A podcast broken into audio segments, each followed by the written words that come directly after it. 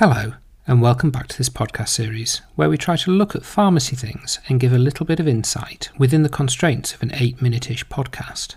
This time, we're back into critical appraisal and back into COVID, looking at the evidence for Evusheld, the monoclonal antibody combination product licensed for prophylactic treatment for people who don't get adequate protection from the multitude of vaccines we're now swimming in. So get yourself into a 2020 ish mindset and get ready for spike proteins, vaccine escape, overpromised treatments, and advisory groups with cool acronyms like SPI-M and SAGE.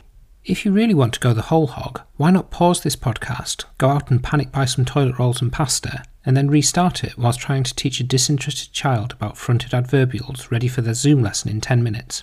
Or not. You do you. So, however you've got ready, are you ready? Then let's begin. So first off, what is Evusheld and what is it supposed to do? So Evusheld is a combination of two monoclonal antibodies, tixagevimab and cilgavimab. The idea is that these antibodies bind to the spike protein of the SARS-CoV-2 virus, stopping it binding to receptors and getting taken up into cells. For those with a memory, this sounds a lot like Ronapreve, the old combination of two monoclonal antibodies, casirivimab and imdevimab, that was used after people had got a confirmed infection to try and minimise the severity of the ensuing COVID 19 disease. So, how's this one different?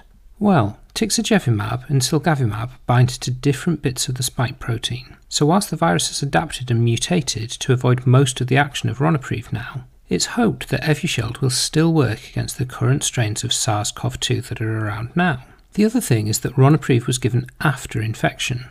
Evusheld is given before, it's marketed as a potential alternative to vaccines for people for whom the vaccines are less likely to work, i.e., the immunocompromised whose immune systems aren't able to be primed by the vaccines.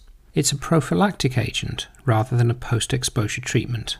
Which begs the question how? How can it be a prophylactic agent? Monoclonal antibodies tend to be broken down relatively quickly in the body, and once they're broken down, they obviously can't work. Vaccines work by priming the whole immune system to be able to make more antibodies on demand. But giving an end product MAB doesn't do this. So, how does Evusheld, given as a one off dose, keep protecting against SARS CoV 2? Well, apparently, the MABs in Evusheld have been modified to make them less likely to be broken down. How? Well, this was going to be the interesting science bit of the podcast, but apparently they're modified using a proprietary method that's secret to AstraZeneca. It's not that I'd have to kill you if I told you, but AstraZeneca certainly would. Well, might. It's just not worth the risk. So instead of focusing on the cool science, we're going to have to find something else interesting to talk about, which is fine, as we have a whole mountain of critical appraisal to look at instead. Lucky us. So, what do we have to look at? Well, NICE is due in spring 2023, so we don't have that to look at just yet, but we do have a recent review by the excitingly named Rapid C19 group, which was a multi agency group set up with the purpose of getting medicines for COVID to NHS patients quickly and safely. They've reviewed the evidence for us, which is nice, because the first rule of critical appraisal is to see if someone you trust has already done the hard work for you. And we should trust Rapid C19. They've got the resource to do things well, better than we could, and they've got a cool gang name too. So, what do they say? And should we be using Evusheld for the immunocompromised? But this is getting a little ahead of ourselves. Using a systematic method to think about critical appraisal helps to stop us getting lost in the evidence and distracted by the twiddly things. So let's do it systematically and go back and ask the three questions of the Pharmacy Microteacher's critical appraisal method, patent pending. First, are we interested in reading the document in the first place? The PICO question. Second, can it actually tell us what it claims to? So, what's the quality of the evidence? And third, what does it then actually say? So, to do the first one first, at first sight it does look quite interesting for us. They were looking specifically at people with immunosuppression, so the population bit of our PICO question of are we interested in this document is a yes. The intervention bit is also a yes. The control is okay too, and the outcome, catching COVID, is exactly what we're interested in. So it looks good. Yes, we're interested in the document and should look a bit further and move on to can this paper tell us what it's claiming to tell us? And what is it telling us? The other two questions in the process. So we'll gloss over the second question in the interests of time and trust Rapid C19 when they say that the studies are okay, and we'll move on to what is it telling us. And this is relatively complicated to unpick. This question is all about summary statistics, and our favourite summary statistic is the absolute risk reduction.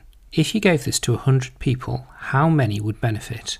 We like this one as it usually summarises the information enough for it to be useful, whilst not making it so summarised so as to lose meaning for the man on the Clapham omnibus. It's in the Goldilocks zone of summary statistics. However, on this occasion, it's slightly less useful, and this is because the background rate changes. If something halves your risk of catching COVID, and your baseline risk is you're definitely going to get it, the absolute risk reduction is 50%. However, if your baseline risk is only 2% of people catch it and it's just as effective, the absolute risk reduction is only 1%. Absolute risk reductions are really good for conditions that are relatively uniform. How many patients are likely to have a heart attack in the next five years? How many people will get a hip fracture? But less useful for things with variable baseline risks over time, like, for example, what's the risk of catching COVID? So we're into the dreaded world of odds ratios, hazard ratios, and relative risk reductions. But don't panic, we might not like these measures, but we can work with them. So for the first two, we might not know what an odds or a hazard is, but we know what a ratio is. And we know that if a ratio is 1, then there's no difference between the two things you're ratioising. And for these, the odds ratios and hazard ratios for the things we're interested in are numbers like 0.31, 0.5, and the like. So we can see at a glance that there is a difference because they aren't near 1. We might not be able at a glance to say what the magnitude of the benefit is, but we can see that there is some benefit in the studies, which is probably enough for now. So, given we're seeing this benefit, should we be using Evusheld? Well, possibly not, and this is where the trial stuff bumps into the real world. The core problem is back to the fundamental problem with COVID, which is that COVID in 2022 isn't the same as COVID in 2020. Yes, Evusheld gives protection against the old versions of COVID, but it isn't clear that it still gives protection against the 2022 versions. Our patients in the PICO question match the trials, but it's not clear that the condition is the same. But given all this, we know it's fairly safe, and we used molnupiravir when it wasn't clear if it worked or not. So why shouldn't we use Evusheld on the basis that it might work, so we may as well give it a go? Well, Evusheld is a bit different. And that difference harks back to the first thing we mentioned. It's a prophylactic agent. If molnupiravir didn't work, which it didn't really, you didn't have anything else to try anyway, so all you've wasted is money. However, if you're giving something prophylactically that doesn't work, you run the risk of actually increasing the risk for the individual if they change their behaviours. Much like the idiot teenager who gets given a bike helmet, then goes to play chicken with the buses, falsely telling someone that their risk of catching COVID is reduced might not be a neutral act, but might increase their risk if they start changing their behaviours and going out more and taking more risks. The decision is therefore finely balanced, and we really do need to wait for NICE to see whether Evusheld continues to be a good thing or has gone the way of Ronapreve before it's even got into use.